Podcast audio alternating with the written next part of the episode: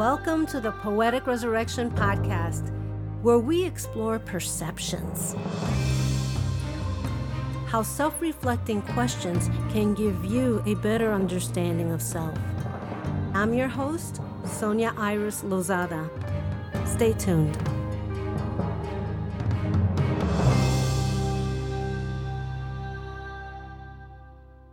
One evening, I had a visualization of a baker in the 1500s working in a sweltering environment making bread.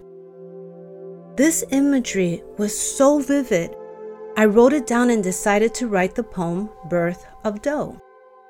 After much research into bakers of that period, I learned that they were responsible for the main food source of the town. The Black Plague resurfaced around the 1530s in Europe, and Nostradamus was a plague doctor then. Unfortunately, his wife and two children died during the plague. It was really fascinating doing all this research, and I've included links below for further information and reading on the subject. The poem for this week is Birth of Dough from Follow Akashic Dreaming Through Time. Many blessings.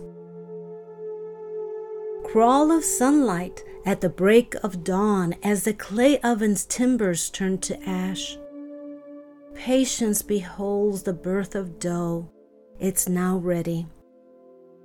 The long handed peel inserts the town's substance and waits until the bread's golden smile. Wheat for nobility, rye and barley for the peasants includes my family. Laws and taxes burden the life force of the spiritual nourishment. Yet I stood alone in the torture of the plague. The code of Notre Dame is the plague doctor's teachings. Rid streets of cadavers, clean bed straw, fresh air, and rose hips for cure.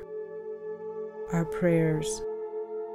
False prophets came before him and lured us in your name sacrificed joy and uneducated, I followed deceptive prayers, believing you spoke, and seldom being heard.